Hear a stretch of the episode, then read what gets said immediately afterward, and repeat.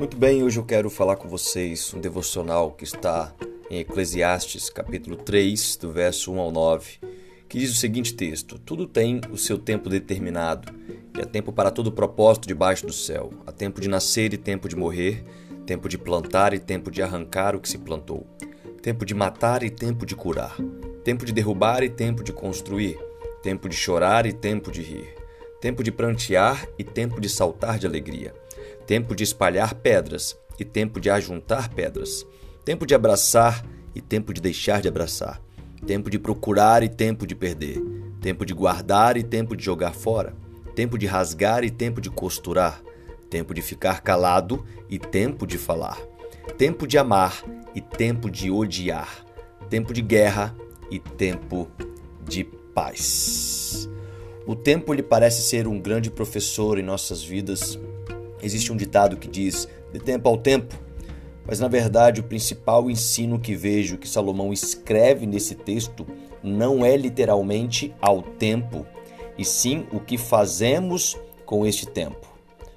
No verso primeiro fica bem claro que tudo tem uma ocasião certa na vida e há um tempo certo para todo propósito debaixo do céu.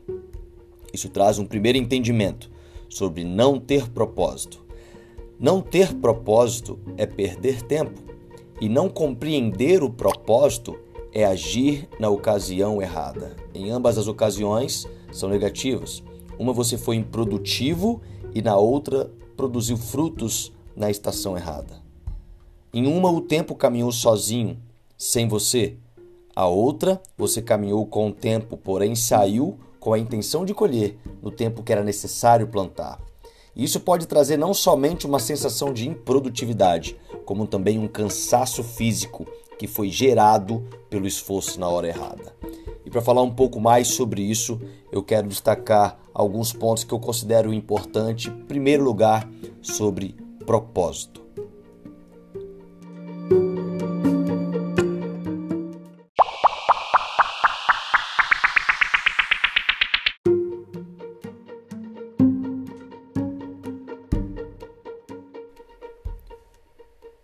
Primeiro lugar, compreender propósito. A palavra vai nos dizer em Efésios, lá no capítulo 4, no versículo 1, Paulo vai mostrar aqui: Por isso eu, prisioneiro no Senhor, peço que vocês vivam de maneira digna da vocação a que foram chamados. E de igual modo, ele fala no versículo 4: há somente um corpo e um só espírito, como também é uma só a esperança para a qual vocês foram chamados. Paulo aqui nos dá dois direcionamentos sobre propósitos, um de forma individual e o outro de forma coletiva. Então, entender o propósito individual e não conhecer o coletivo é fazer no tempo errado. E entender o coletivo e não fazer o individual é perca de tempo.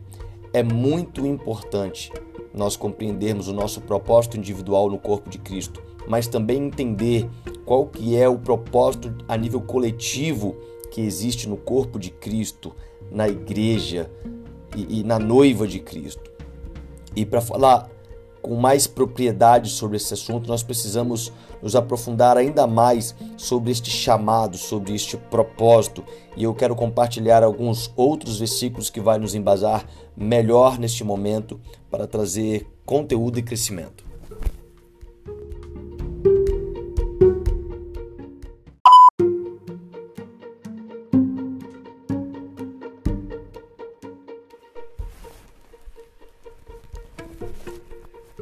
Bom, o chamado é algo que fala muito sobre cada um de nós. A Bíblia vai nos mostrar em Efésios capítulo 4, versículo 11, o seguinte texto: E ele mesmo concedeu uns para apóstolos, outros para profetas, outros para evangelistas e outros para pastores e mestres. Também vamos ter em 1 Coríntios capítulo 20, capítulo 12, versículo 27 ao 28 diz o seguinte: Ora, vocês são o corpo de Cristo e, individualmente, membros desse corpo.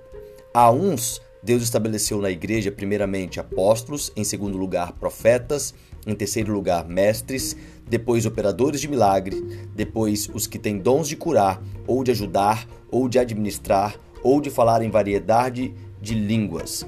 Fica bem claro que todos nós recebemos e fomos designados para um chamado específico, o qual, uma vez que cumprimos no tempo certo, ou seja, compreendendo não somente o individual, mas o momento certo de agir no coletivo, nós trazemos então o crescimento ao corpo.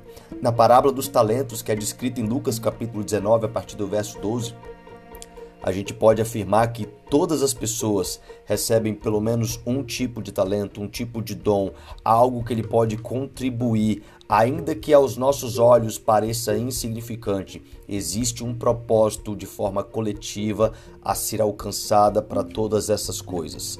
E isso nos leva a refletir a algo talvez um pouco mais é, profundo, porque não é somente fazer o que você deve fazer é fazer o que você sabe fazer, o que você deve fazer, porém no momento correto. E essa é a aplicação adequada entre individual e coletivo.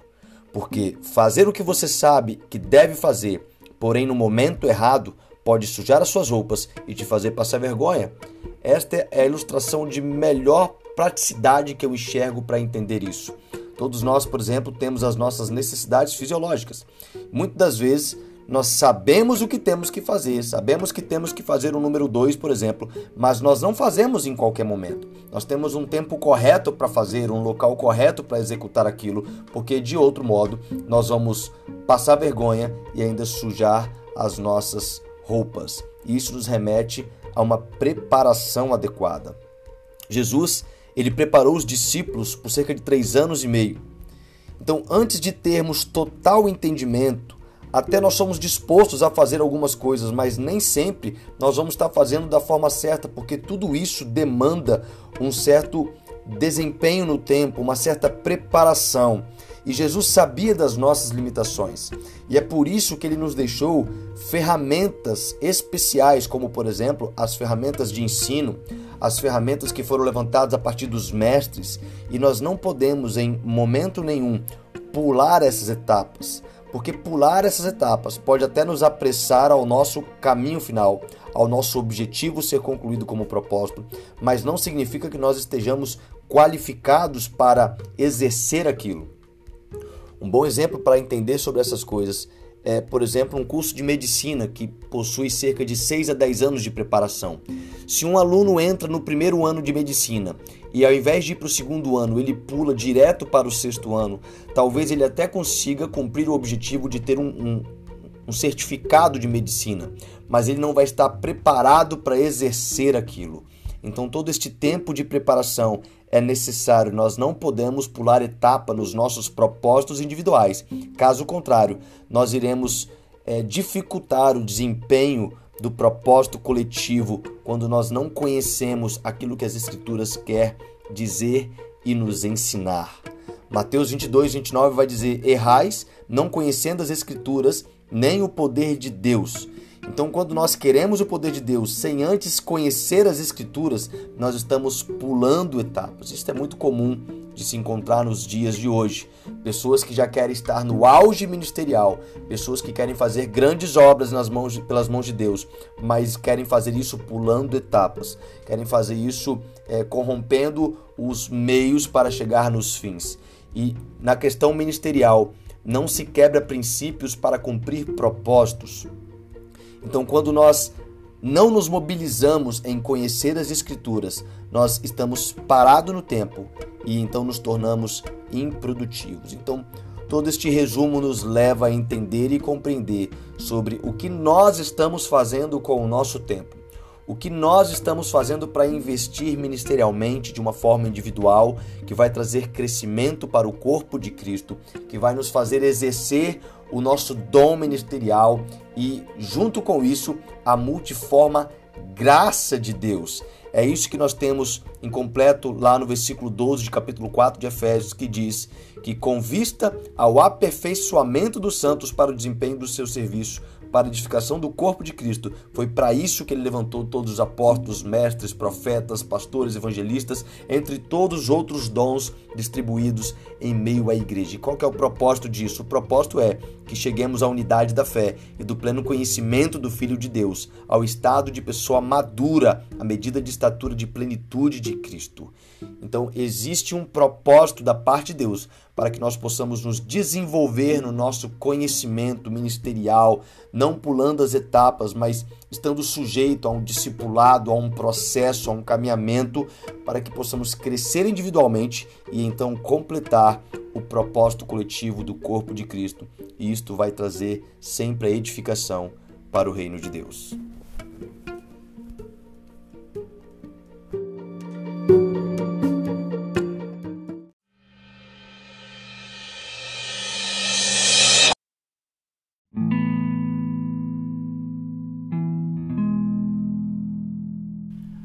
Espero que você tenha gostado. Não se esqueça de se inscrever neste canal e estaremos sempre compartilhando devocionais e também mensagens, sermão, sermões que vão estar tocando o seu coração e abençoando a sua vida. Que Deus abençoe e até a próxima.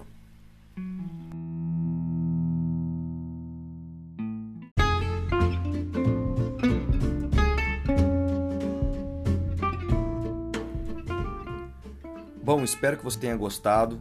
Este foi mais um devocional e não se esqueça de se inscrever neste canal e você vai estar recebendo mensagens semanais como também outros devocionais para edificar a sua vida. Então que Deus abençoe e nos encontramos na próxima.